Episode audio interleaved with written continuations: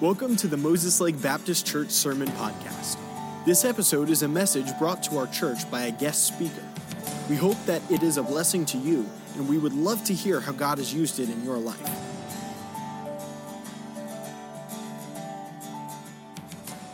Let's look go to 1 Kings chapter number 17 tonight in your copy of the Word of God. And I want to bring you uh, an important message for this church, but really for any church in these days. In these days. And I think that you know, as well as, as, as well as I, that we're living in really difficult days to take a stand for Christ. Uh, more and more, uh, year by year, it becomes more and more difficult uh, to really embrace what it means to be a true Christian. And I believe this that the more that we embrace the cause of Christ, and the more that we stand up for the things of God, the more difficult it will become. Uh, because we live in a society, really in a world uh, that is becoming worse and worse. Now, that shouldn't surprise you. It's what the Apostle Paul told us 2,000 years ago. Evil men and seducers shall wax worse and worse. And we know that in these last days, uh, things just become really, really bad until Jesus comes back, and then they get even a little bit worse. But one day, uh, Jesus will rule and reign on planet Earth. That's a true thing, a true statement. Uh, until that day, uh, you and I represent Christ in a culture that is anything but Christ like. So, what does the Bible teach? How, how do we stand for Christ in a, in, in a culture that is bent upon compromise? Compromising God's word, compromising absolute truth, compromising what it means to be an authentic Christian. How do we stand for Christ effectively in a society that's becoming worse and worse? Uh, well, the Bible gives us many principles about that. We could go to New Testament teaching on it, but I think sometimes a better way to understand how to, how to stand for God, I think sometimes a better way to understand that is to look at people that actually did. Do you know that one of the reasons why God has included all of these Old Testament characters in the Bible? You ever wonder why the Old Testament's so long? You ever wonder why the Bible's so big? One of the reasons for that is because God said, whatsoever things were written aforetime.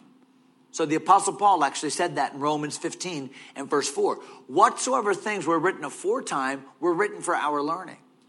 That we through patience and that word means perseverance, and comfort, and that word means hope, encouragement, that we through patience and comfort of the scripture might have hope.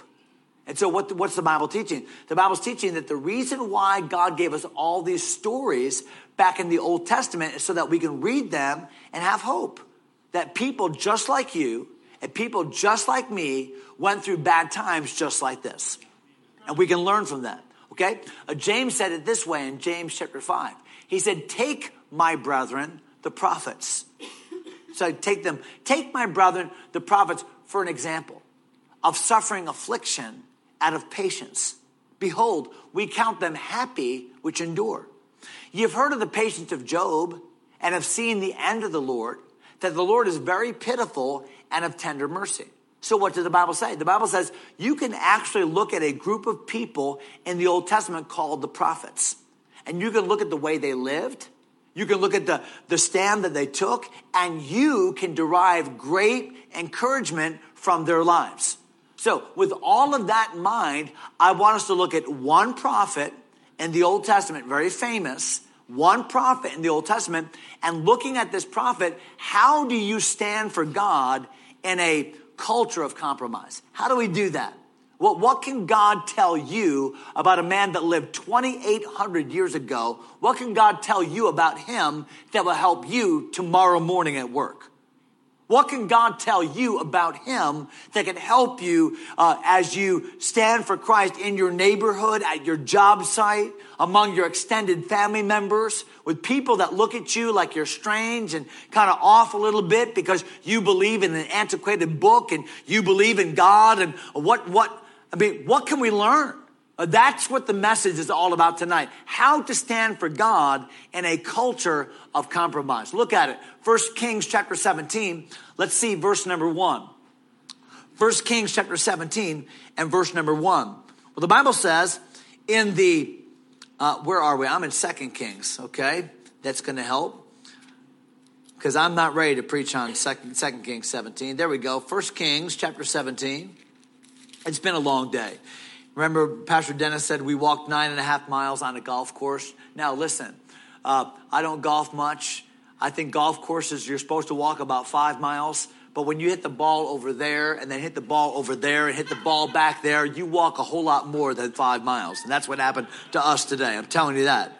Mark Twain said, golf is a good walk spoiled. Okay. And I believe that today. First Kings chapter 17, look at verse number one, where the Bible says Elijah, do you see that? First Kings 17 and verse 1. And Elijah the Tishbite, who was of the inhabitants of Gilead. Okay, so where, where, was Elijah from? He was from way over there. So the nation of Israel is over here, but he's from way, way over there. He's on the other side of the Jordan River. Uh, he's kind of off in a, in a nowhere place. He's kind of from a rural spot, not in the mainstream. The Bible says that Elijah, the Tishbite, who was of the inhabitants of Gilead, said unto Ahab. So who is Ahab? Ahab's the king. Now, if I were to say to you, and I know that this is the Thursday night crowd, typically the Thursday night crowd are those that know their Bible and those that uh, are all in. So let me ask you a question tonight. If I were to say Ahab, good guy or bad guy, what would you say? Bad guy, for sure. Ahab, and Ahab was married to Jezebel, and Jezebel was actually worse than Ahab. And, uh, and Jezebel, good girl or bad girl? Yeah, bad. Bad for sure. Matter of fact, the Bible teaches that Ahab was the eighth king of the northern kingdom of Israel. And the Bible says that every king of Israel was bad. But when Ahab came to reign, he was worse than all the kings before him. That's pretty bad. That's pretty bad when you're compared to other bad people and you're worse than the other bad people. That's Ahab. And so the Bible teaches that, uh, that Elijah comes in before Ahab. So where is Ahab? Ahab's in a place called Samaria. Now talk to me. Where is Ahab? In a place called what? And Samaria in the Old Testament is a city. In the New Testament, Samaria is an area. That's a good way to remember it. As Samaria is an area, but in the Old Testament, Samaria was a city, and it wasn't just any old city, it was the capital city of the northern kingdom of Israel. So Ahab is in his palace. Ahab is, uh, he's in control. Ahab is the king, but Ahab is a bad man. Elijah is just a nobody from nowhere. Elijah's a prophet, though. He loves God. He loves the word of God. And one day, Elijah shows up in Ahab's palace. He must have st- stood out like a sore thumb. And watch what uh, Elijah says to Ahab here in verse number one. And the Bible says, As the Lord God of Israel liveth, before whom I stand, there shall not be dew nor rain these years, but according to my word. What an audacious thing to say. Elijah shows up. He's got a really short message. And Elijah says, Hey, Ahab, I want you to know something. God sent me. I stand before him. And I'm telling you, it is not going to rain. Matter of fact, there's not even going to be dew on the ground until I say so. Got it? And then watch what happens in verse number two. And the word of the Lord came unto him saying, Get thee hence. Okay, that's it. Elijah, you're done with your message. Get out of here. Because they're not going to like you, and they're not going to like your message, so scram. Get thee hence, watch verse number three, and turn thee eastward. Well, that's toward his home, eastward. Go eastward, hide thyself by the brook Cherith that is before Jordan. It's right by the Jordan River. Now, Pastor Dennis can tell you the Jordan River is not a big river. We crossed the Columbia River coming in from Seattle. That's a nice river. The Jordan River, not a nice river. Remember Naaman when he came down from Syria? And, uh, uh, and Elisha wanted to baptize, not baptize him, but dip him seven times in the Jordan. Naaman's like, what in the world? Are there better rivers up in Syria? I mean, the Jordan River is not an impressive river. It's just a muddy little river. Well, guess what? Cherith is a brook that feeds the Jordan. I mean, this is a small, out of the way place. And God says, hey, go to Cherith, go to the brook, and then watch what it says in verse number four. And it shall be that thou shalt drink of the brook, and I have commanded the ravens to feed thee there. So he went and did according to the word of the Lord, for he went and dwelt by the brook Cherith that is before Jordan, and the ravens brought him bread and fish or flesh in the morning, and bread and flesh in the evening, and he drank of the brook. And it came to pass after a while that the brook dried up because there had been no rain in the land. Lord, I, I pray that you bless the message. Uh, we certainly need your help as we approach a text of Scripture, knowing that these are not just words in a book, knowing that this is not the product of man's invention. Realizing tonight that this is your holy word. And we're asking that your Holy Spirit would take your holy word and help us to be more holy, more set apart unto your purpose. Strengthen us to stand for Christ. Strengthen us to be those that reflect Christ in a culture of compromise. Please, God, tonight, bless this message. I pray in Jesus' name. Amen. I want to give you two main thoughts tonight. First of all, I want to talk about what kind of person takes the stand in a culture of compromise. Because that person ought to be you. And that person ought to be me. And you might be a teenager tonight, you might be just a young person tonight, but I'm telling you something, God expects for you to stand in a culture of compromise. What kind of person does that? What kind of person was Elijah? What early clues does God give us about this life whereby you and I can learn how do I stand in a world of compromise? Okay, so who is this? And then number two, how does God care for people like that? Do you know that God has a special affinity for people that stand for Him? You know that God has a special, has placed a special obligation upon Himself to care for the people that care for the things that matter to Him? In other words, you care for the things of God, and God will care for the things of you. Okay, you don't believe that? How about this? Matthew 6, 6 33, right? Seek ye first the kingdom of God and his righteousness, and what? All these things shall be added unto you. Hey, you take care of God's business and God will help you take care of your business. Seek first. You look to God first. That's what Elijah did. And so how, what kind of person stands for God? What kind of person? And then how does God care for the people that stand for Him? I think there's some great Bible principles for you and I, uh, for you and I to understand. Okay. Number one, uh, who is the person that stands for God? Well, look back at chapter 17 and verse one and let's learn about it. Uh, obviously it's Elijah, but let's talk about the person Elijah. The person Elijah. What can we learn just from what we read tonight? No, no other passages. The Bible has a lot to say about this guy. Not just in the Old Testament, but Elijah will come back one day. Do you know that? Do you know that Elijah will be a preacher in the tribulation period? Uh, back on earth for three and a half years, coming back to, I mean, Elijah is a big character in the Bible. Elijah appeared on the Mount of Transfiguration with Jesus in Jesus' public ministry. I mean, Elijah's all throughout the Bible. But we won't talk about anything else about Elijah except for what this passage says. So, who was this person Elijah? Better question, who ought you to be? What can you learn from this man in your own life? Okay, first of all, the person Elijah, we see him uh, as an individual. Okay, we see him as an individual. We see his individuality. In other words, uh, we see uh, what the Bible says about how he appears unto Ahab, and that's always as an individual. Do you know that Elijah's ministry, by and large, was all alone? I mean, you read about the life of Elijah. Now, later on, way at the end of his life, he had a man to follow him and help him whose name was Elisha. But most of Elijah's ministry, you read about him, I'm alone, I'm alone, I'm alone. Remember when he stood before the prophets of Baal and said, I alone of the Lord's prophets am here. And he alone took care of the prophets of the false prophets of Baal on that day. I alone. Remember when he uh, had a pity party, ran down to Mount Horeb and was there in the cleft of the rock and uh, he complained to God, said, God, I'm the only one. Remember? And God reminded him, no, you're not the only one, Elijah, but he certainly felt that way. Alone. And can I just say this? If you're going to take a stand for God and a culture of compromise, you're going to have to do so alone.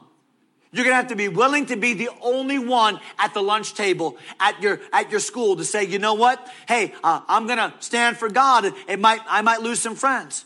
Uh, you might be the only one at your uh, family get together. Oh, you're the weird guy. You're the Christian guy. Uh, you're the you're, you're the Bible thumping girl at your family. Hey, listen, you've got to be willing to bear the stigma of individuality, to stand for Jesus Christ to stand for the cause of God, hey, he was an individual.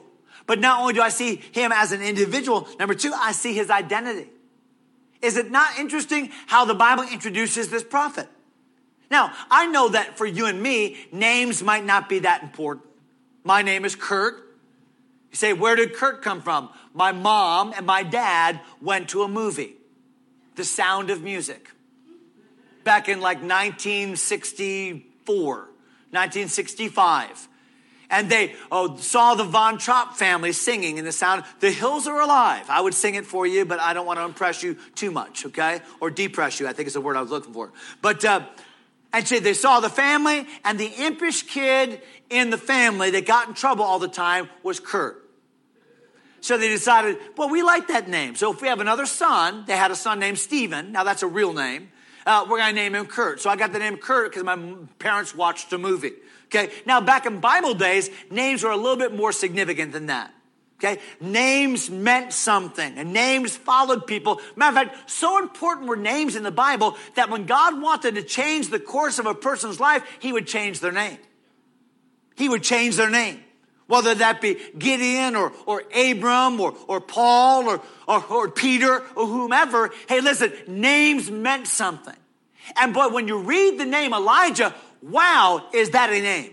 Why? Because the El part of Elijah, Elijah, El speaks of God.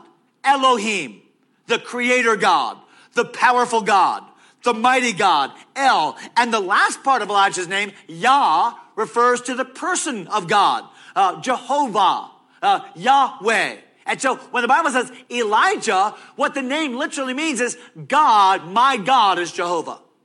My God is Jehovah. So really, if we were to uh, have Elijah's name today, we'd say his name is God, God.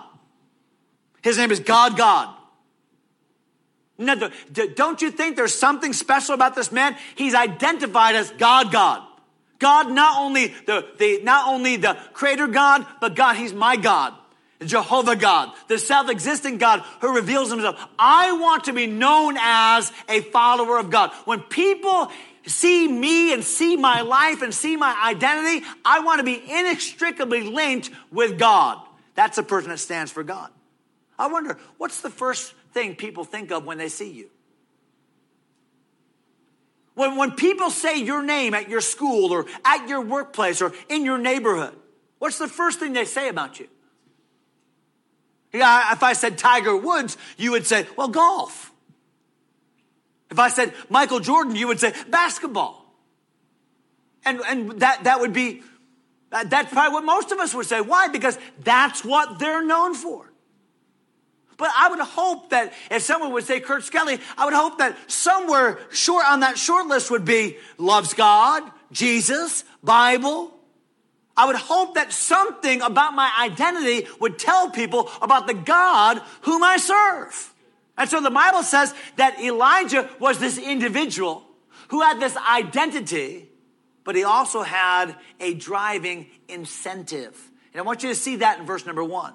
We see him uh, as an individual. We see his identity, but watch his incentive in verse number one. Well, the Bible says, Elijah, the Tishbite, who was of the inhabitants of Gilead, said unto Ahab, now watch this, don't miss it. As the Lord God of Israel liveth, before whom I stand. Do you see the incentive of Elijah's life? The incentive of Elijah's life was, I stand before God. The incentive of Elijah's life was, hey, I'm on mission from God. You know, I represent God. That's why I'm here. That's why I'm saying the hard things. That's why I have to live alone so often because I stand before God. Remember when Gabriel showed up to Zechariah in Luke chapter 1? And uh, Zechariah was amazed that someone was in that holy place with him, and Gabriel told him about John the Baptist and all that. Remember that? Gabriel said this Hey, I am Gabriel that stands before God. Boy, there is no higher calling and no greater privilege in life than to say, I stand before God. Do you know, as a New Testament believer, that you can stand next to God? We can come boldly to the throne of grace. We can stand before the very presence of God. We can enter the very throne room of God. And I think that we need to be incentivized day by day by the fact that, listen, I stand before God. And by the way, one day I will stand before God and give an answer for the deeds done in my body, whether they be good or whether they be bad. And boy, that ought to drive me. Hey, I stand before God. It changes what I do. It changes where I go. It changes what I say. It changes how I think because I know that I'm accountable to a holy God before whom I stand. That's the person Elijah. That's a person that stands in a culture of compromise. But not only do I see the person of Elijah, watch this. Number two, we see the person of Elijah. Number two, I see the prayer of Elijah. I see the prayer of Elijah. You say, okay, Pastor Skelly, maybe I missed something when you read those verses a moment ago, but I didn't see anyone praying. And guess what? You're right.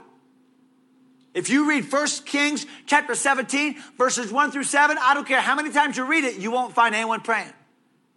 You say, well, then, Pastor Skelly, why are you telling us that Elijah was praying? Because the Bible fills us in on more details later on about this very story. Here's what the Bible says in James chapter 5. Don't miss it. Ready? Confess your faults one to another and pray one for another that ye may be healed. The effectual, fervent prayer of a righteous man availeth what? Talk to me. Much. Elijah this is James 5, verse 17. Elijah was a man subject to like passions that we are. And he prayed earnestly that it might not rain. And it rained not on the earth by the space of three years and six months. And he prayed again, and the heavens gave rain, and the earth brought forth her fruit. So what is the Bible teaching? The Bible's teaching that Elijah not only announced this to Ahab, but Elijah prayed that this would happen. And Elijah was so confident in the prayer that he had prayed that he went to Ahab and said, Ahab, I'm going to tell you something. It's not going to rain until I say so. Now, obviously, Elijah does, does, not control the weather. God does. But Elijah was so close to God. Elijah had so immersed himself in the Word of God that Elijah knew the heart of God that Elijah could say confidently to the person opposing God, hey, listen, my word, God's word. Boy, wow. You say, well, okay, Pastor Skelly, why did he have so much confidence to pray? Like, you mean to tell me I can pray that it doesn't rain, it won't rain? Yeah, if you know that's God's will. You say, well, then how did Elijah know that not raining was God's will? Ah, great question. Great question. Let's answer it. You don't have to turn there, but let me read for you a couple verses in Deuteronomy chapter number 11. Listen to this. Now, just, just listen. Deuteronomy 11, verse 11. God is telling the generation that's going into the promised land where Elijah and Ahab now are. Okay, let me tell you what's going to happen when you go into the promised land. Here's what he says. But the land, whither you go to possess it, is a land of hills and valleys, and drinketh water of the rain of heaven. A land which the Lord thy God careth for. God cares for this land. The eyes of the Lord thy God are always upon it from the beginning of the year even unto the end of the year. And it shall come to pass, if ye shall hearken diligently unto my commandments, which I command you, to love the Lord your God, to serve him with your heart, with your soul. Watch this, that I will give you the rain of your land in due season. Hey, if you'll stay faithful to me, the rain's gonna keep on coming. The first rain and the latter rain that thou mayest gather corn, wine, oil. I will send grass to the fields for thy cattle. You may eat and be full. Watch this. Take heed. God says, hey, watch out. Take heed, therefore, to yourselves that your heart be not be deceived and turn ye aside and serve other gods and worship them. Why? Because then the Lord's wrath will be kindled against you and he'll shut up the heaven that there be no rain, that the land yield not her fruit, lest you perish quickly from off the good land which the Lord giveth you. So, what did Elijah know? Elijah knew this God had given his word. And in his word, Elijah knew that God had said, Now, if you bring other gods into this land, then I'm going to judge you by stopping the rain.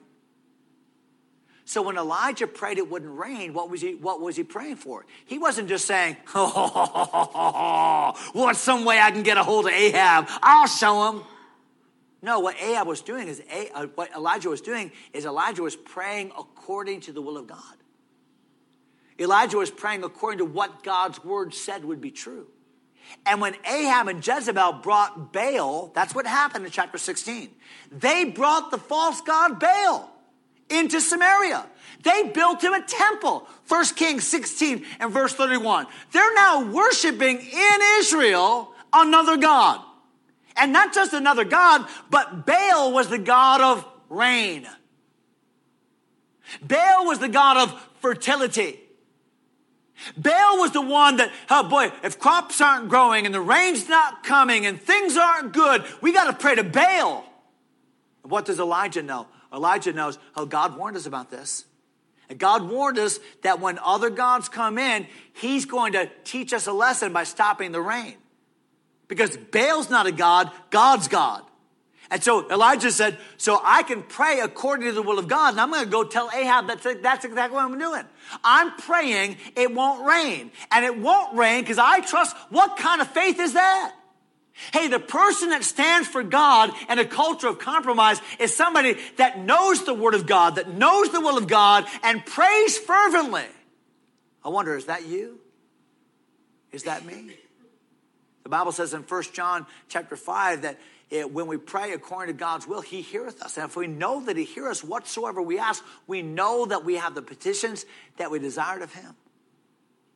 That's why it's imperative that we learn the Bible. Why? Because when we learn the Bible, then we can pray confident prayers.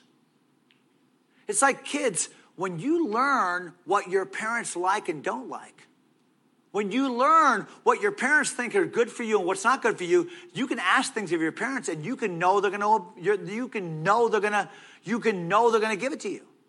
When you know that your will is their will. Now you can't go in at two o'clock in the morning and say to mom and dad, "Hey, I, I want a hot fudge sundae. Can I have one?" No because you're just asking that to consume it upon your lusts. It's not good for you. But I can guarantee you, you go to your mom and your dad and say, "Hey, mom and dad, uh, would you allow me to help you, you know, take out the trash and do some dusting in the living room?" I can guarantee you that's according to their will, and they're going to say yes. And there's some things that even you would like that are according to their will. What's the point? The point is Elijah understood it. He prayed. And how did he pray? He prayed passionately. He prayed specifically. He prayed confidently, knowing what God's word said. Hey, how do you pray? Hey, can I ask you a better question? Can I ask you a better question? Do you pray? Not how do you pray, but do you pray? We have not because we ask not. You know what God wants? God wants his children to ask him for things. That's why when we read His Word and learn about our great God and know that He loves us and know that He wants to help us, but as we read the Bible and know about God, oh God, would you? Oh God, help me. Oh, God answers those prayers. That's the person that stands for God in a culture of compromise. We see the person of Elijah, we see the prayer of Elijah, we see the proclamation of Elijah. But when you stand for God and a culture of compromise, watch this. You're not going to like this, but it's true. When you stand for God in a culture of compromise, eventually you're going to have to open this thing up. I'm not saying that we should be obnoxious. I'm not saying we should walk around like we're holier than thou or condescending away with all that. God delivers from a Pharisaical spirit. But at some point, we've got to open our mouth and say something. And Elijah came to King Ahab and said, King Ahab, Ahab, I have an announcement. What you're doing is wrong. Where this country is going is wrong. Baal worship is wrong. God's not happy. And I stand with him, not with you. And the proclamation was an announcement. I wonder what kind of announcements do we make about our faith? I'm afraid that many Christians today simply live in the witness protection program. Yeah, you know that you're a Christian when no one else knows it. This was an announced thing that Elijah did to Ahab. Announced, authoritative, not because Elijah had authority in himself. Who's Elijah? He's not a government official. Who's Elijah? He's not a military leader. Who's Elijah? He's not some rich, well connected taxpayer in the country. Who's Elijah? He's a little person from nowhere who shows up one day and says, It's not going to rain. And I say that based upon not my authority, but the authority of God's holy word. Boy, that's the kind of Christian we need. One that speaks the word of God with authority, not in himself, but the authority vested already in the timeless truths of God's word. Announced and authoritative. But could I say this?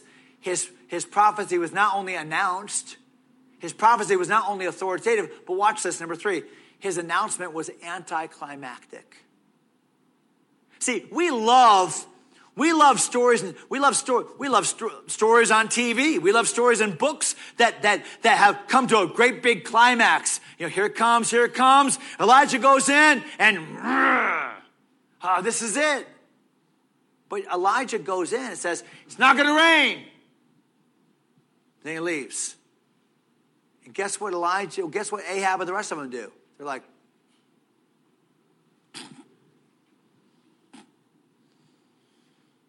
who was that freak? See the way he was dressed? Oh, some little old guy from nowhere told us it wasn't going to rain. They were nonplussed. They didn't believe him for a second. They didn't chase after him. They didn't try to locate him. They didn't put a GPS beacon on him. They just let him go. Now, listen, after a year, they went out looking for him. After two years, they put out a search and rescue for him.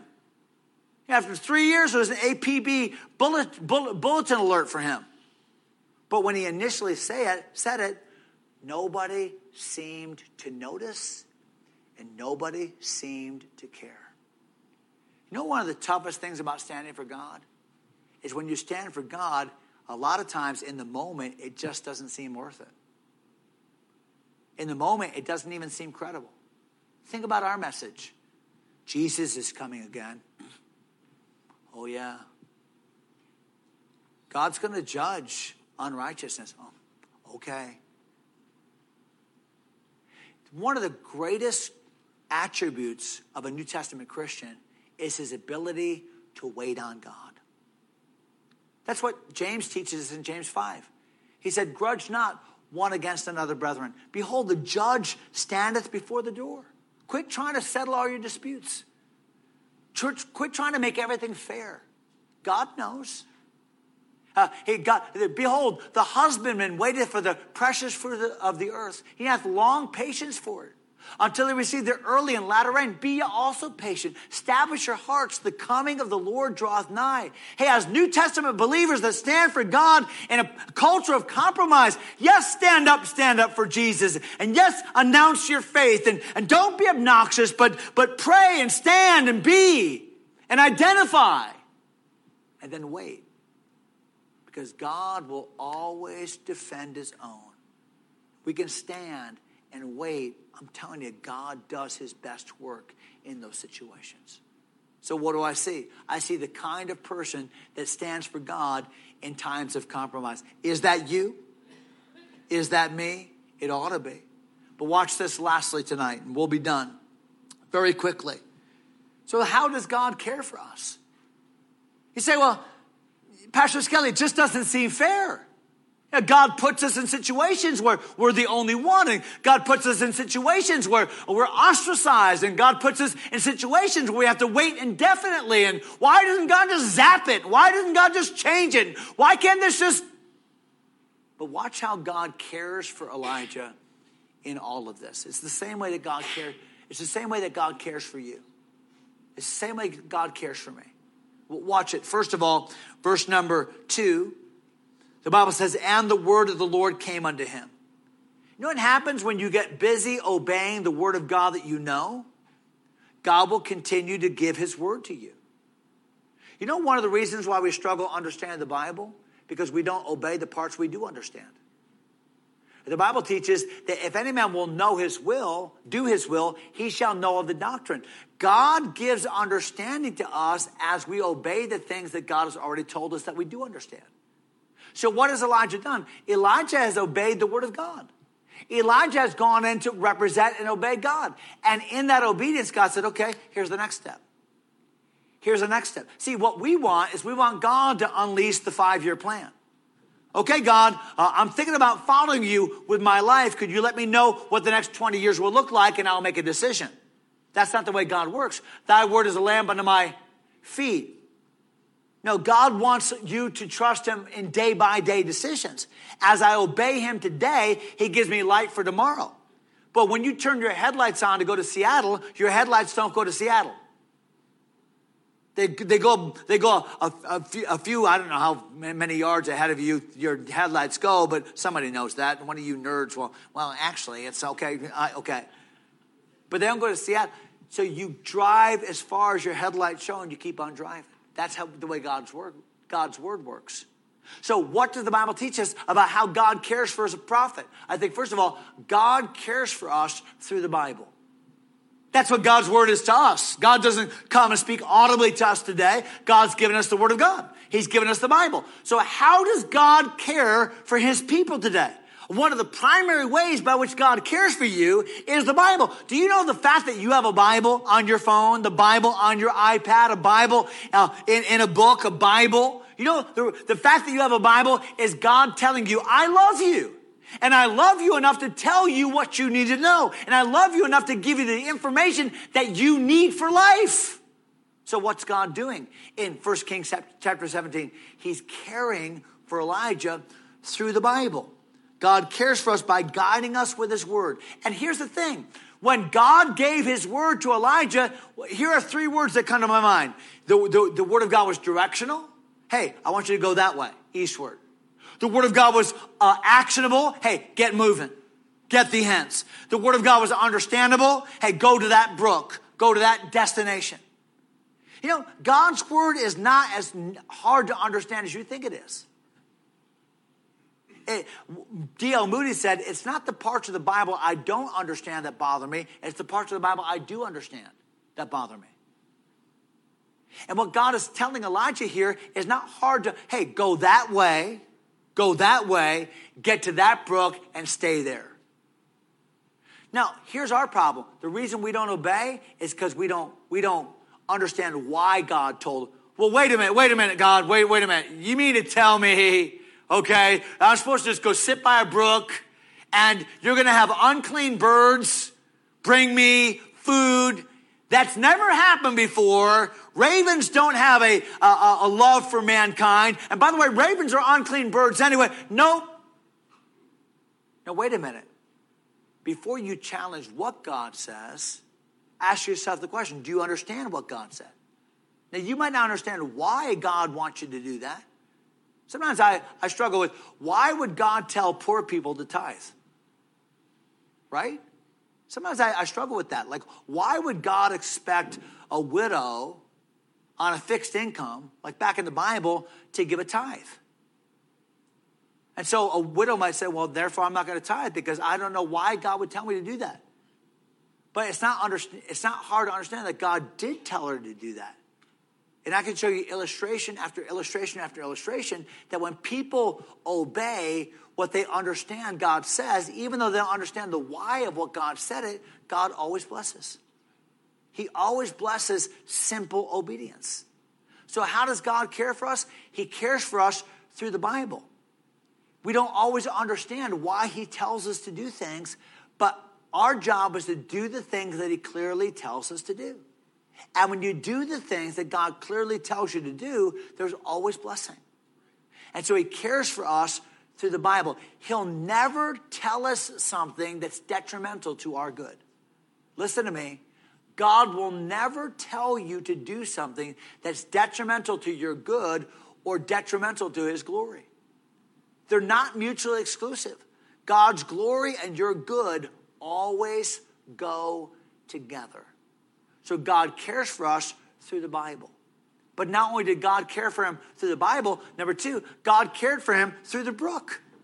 Well, watch what it says in verse number uh, four. And it shall be, uh, verse three rather, get thee hence, turn thee eastward, hide thyself by the brook. Cherith. Well, wait a minute. What had God affirmed to Elijah? Elijah now told Ahab, it's not going to rain. And when it doesn't rain, that water sources come from the rain right? So brooks that have a lot of water, they usually have a lot of water during rainy season. Uh, they usually do very well when there's a lot of precipitation. So go by that brook and stay there. Now, what does Elijah know? Elijah knows eventually this, has a, this brook has a shelf life. He knows that God has told him to go somewhere to drink water from a source that's going to gradually go away. And guess what Elijah does? He sees that happening day by day. And yet God is still caring for him in that season by a brook. You know what brooks are? Brooks are natural things. You know what God does in your life? God cares for you through natural means. Did, did, you, did you know that, that, that when you go home and open your refrigerator and there's food in it, do you know who put that food there? God did. You say, no, he didn't, because I can tell you, I was at Walmart and I put it in the basket and I know that. No, no. God gives you power to get wealth. Every good gift comes from God. And we need to learn to recognize in our life, even the natural things that God, that, that, that we enjoy in our life come from God. Natural things. Like drinking that water today, that bottle of water, that Gatorade and saying, God, you've cared for me. See, I, I think sometimes if we're not careful as believers, we only see God in big supernatural ways. Like, remember that time when Aunt Edna had that surgery and she was going to die and we prayed and she, she, she was healed and boy, God did a miracle. Boy, God showed up. And did God show up? Sure, He did. But guess what? God showed up today too. And He showed up many times today. And God cares for us normally through natural means. And day by day, by week, by month, by year, the brook came. But that was a brook of God's provision in Elijah's life. And so, how did God care for Elijah? How does God care for you? By meeting your needs. And He does that naturally in your life, but you're down to recognize it. Jesus said it this way Hey, as you pray every day, as you pray that model prayer, then one of the things you ought to pray for is, Lord, give me today my daily bread. But I wonder how many of us today actually ask God for our daily bread. Probably most of us didn't. Probably not one of us did. Probably not one person in this room today said, and Jesus told us to do it. Probably nobody today, Lord, would you please give me food today? You know why? Because we just assume we can have we have stuff without God. So we don't acknowledge it, we don't ask for it because we just assume it's always going to be there. Well, guess what? The brook's not always going to be there. And we have to see the God behind the brook. God cares. He cares for us through the Bible. He cares for us through the brook. But watch this lastly tonight. You've listened so well. How does God care for his children, who stand for him, who represent him in a culture of compromise. He cares for us through the Bible. He cares for us through the brook. That's the natural means. But you know what God also does? He cares for us through the birds. And watch how God does that here in verses 4 and 5. Look at it real quickly. We're done. Verse 4. And it shall be that thou shalt drink of the brook. That's the natural way. But watch this I have commanded the ravens to feed thee there. Nothing could be more confusing to Elijah than that. Ravens were unclean birds in the Bible, scavengers. I mean, ravens would be the birds today, like the crow that you'd see by the side of the road, picking at some dead animal. I mean, who would want to eat what ravens been? When the Bible says that to bring meat and flesh or bread and flesh, that just means food. We, we watch today as the osprey were flying off Chambers Bay. They had dived down in the water and they had a little uh, fish in their claws, and it was just majestic. I can see how an osprey might come feed me with a nice salmon. Oh, that sounds good. You know, a little, little sauce and butter. I mean, wouldn't that be nice? But God says, no, this is not going to be osprey with salmon. This is going to be a raven with whatever a raven, ravens that pick at dead animals. Bring in an eyeball or an intestine or, and you're going to live that way. I've commanded that. You know, ravens we're not, we're not, we're not creatures that are uh, amenable to human beings. Ravens don't like humans. They have no loyalty. Ravens have ra- ra- ravens and crows. They're they're they're very deceitful birds. You know that, right?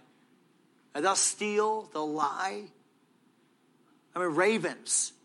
Didn't Edgar Allan Poe write the, the, the poem about the ravens? Still freaks me out today. Okay, ravens. Remember when Noah let uh, the first bird out of the ark to see if there's land? What did he let out? A raven. What did the raven do? Didn't come back. Why? Because Raven's like, there's a whole world out here. I'm going to live with those people back there. I ain't coming back. Right? Then he let out a dove. The dove came back. But God didn't tell a dove to feed Elijah. God didn't tell your, your, your, your, your Labrador retriever. Now that's a good animal, right? To feed you. No, it wasn't a tail wagging, it was a raven. You know what God does sometimes? He cares for you in the most unusual ways. He cares for you through the most unusual people. He blesses your life in ways that you never could have envisioned and never could have planned. And by the way, he never repeated this. So quit trying to predict how God's going to help you because you'll never get it. God said to Joshua, Hey, here's the plan march around the city one time a day. On the seventh day, do it seven times, the walls will come down. Guess how many times God did that in the future? None. Hey, Moses, here's what I want you to do just raise up your rod, see the salvation of the Lord. I'm going to part this ocean in two. Guess how many other times God did that? None. You know what God delights in doing? God delights in doing unique things because He doesn't want you to trust the way He does things, He wants you to trust Him who does things. God doesn't want your faith to be in His predictable actions. God wants you to, your faith to be in His predictable character. So, how does God care for the prophet? And by the way, can I say Moses Lake Baptist Church? That's what He's going to do for you. That's what He's going to do for you. Why? Because you're a church that's standing for God. You're church that's identified by Jesus' name. You're a church that's standing for God in a culture of compromise. What's God going to do for you? He's going to care for you as you stay faithful to this book. He's going to show you His love and His direction. Do what He says, obey Him. Don't let a building program take you away from winning people to Jesus Christ praying for needs, serving this community. Don't do it. You just keep on doing the understandable, actionable, uh, directional commands of God's word. He's caring for you. And then you're going to see God meet your needs in natural ways as a church. Well, that makes sense that God's people would give to this project. It makes sense that uh, natural ways by which people would expect. But I'm going to tell you that God's going to send some ravens too. God is going to send some ravens too. And there's going to be some unusual things. You trust me on this. We saw it at, at Harvest Baptist Church. God's going to use some unusual things, do some weird things to supply your needs as you follow God. So I was at Harvest for 20 years. Halfway through, we were we had moved three buildings. We had grown, moved to three different buildings, just like you guys. Growing. We finally had to build a, a building, and we didn't have any money. And it was going to cost $8.5 million. In 2008, we had just given all of our money to missions as a church, all of it. I said, in March, folks, we're going to have an offering and we're going to see what God does. I'm not going to preach on finances, I'm going to preach on faith. And let's just see what God does. So I preached for three months about let's have faith in God. In March, I threw a banquet. My wife and I hosted it. And People came, and I said, "Okay, let's let's let's give to the Lord." That that day in the offering plate, we had a million, 1.1 million dollars in the offering plate. You say, "Oh, Pastor Skelly, you must have had rich people." No, we didn't have rich people. Matter of fact, I'll tell you this: one of the gifts in that offering plate was a Christian school teacher who was making at that point $22,000 a year, who had saved for eight or nine years for her wedding and put $8,000 in that offering. All her wedding money. And she had a rented wedding dress and was happy as a lark. My son Nathaniel, you met him. He was a high school senior. He put $8,000 all of his college savings in that offering. Ravens. Ravens. Our assistant pastor worked at McDonald's every day for a year and a half, from four o'clock in the morning until 7:45 in the morning, and I didn't know it. I didn't know it. And he'd come to work with a smile on his face. And he took every dime he made in that side job, 20 hours a week working, and he put all of it, $25,000, in that offering. But ravens, ravens. I could tell you story after story. God did it. I remember we got almost done with the building. We couldn't afford furniture. I never thought about that part of it. Think about furniture. I never thought about that part of it. Never thought about it. We had this building, we had no furniture. And I said to our folks on a Sunday night, I said, folks, listen, I'm sorry, we don't have any money left. We built this building. Uh, it, it, but, but three things that I want you to pray about. Number one, we don't have any furniture. So uh, when we have our opening day, I want you to bring your lawn chairs, bring kitchen chairs, whatever. We'll, we'll, it'll be fine. It'll be fine. I said, but if God lays it on your heart, you know, just pray about that. Maybe you could buy a chair for your own family. Like, man, everyone could just buy their own chair. Maybe we'll do that. Just, just pray about it. I, I, I, I don't want to ask you for any more money. Just, just pray about it. I said, we're going to have a gravel parking lot. That's fine.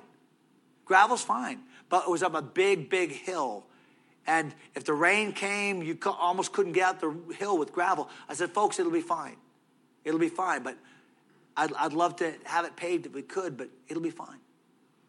I said, folks, we have a, a cafeteria, but we have no kitchen equipment. I said, I'd love to be able to have stoves and refrigerators and, a, and a, all that stuff, but we, we can't. I, I, that's a want, I know, but, but it'd be nice to have it, but just pray about it. You know, that night, a man came to me after church, and he was weeping. He said, Pastor, I want to I want to pave that parking lot. I thought he meant like actually I want to pave the parking lot. No, he wanted to pay for the. He wrote a check for $275,000.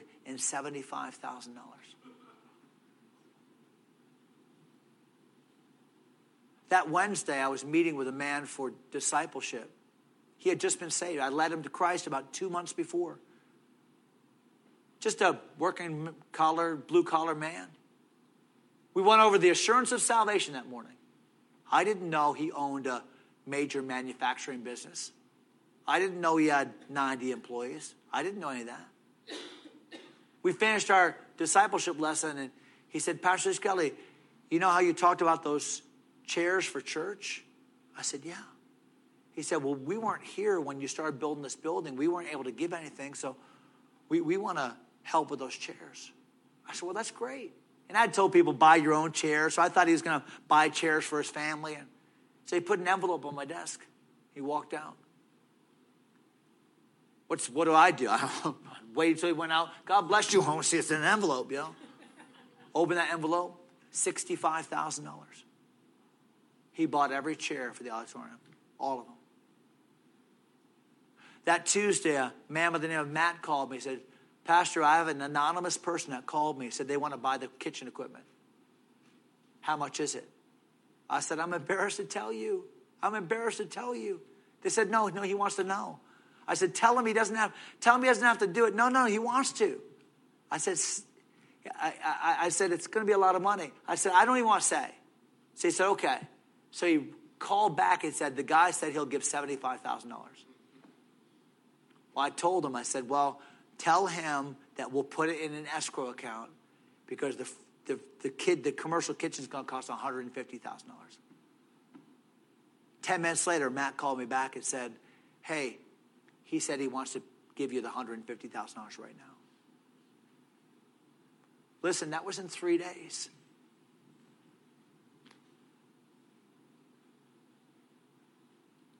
I was just a kid.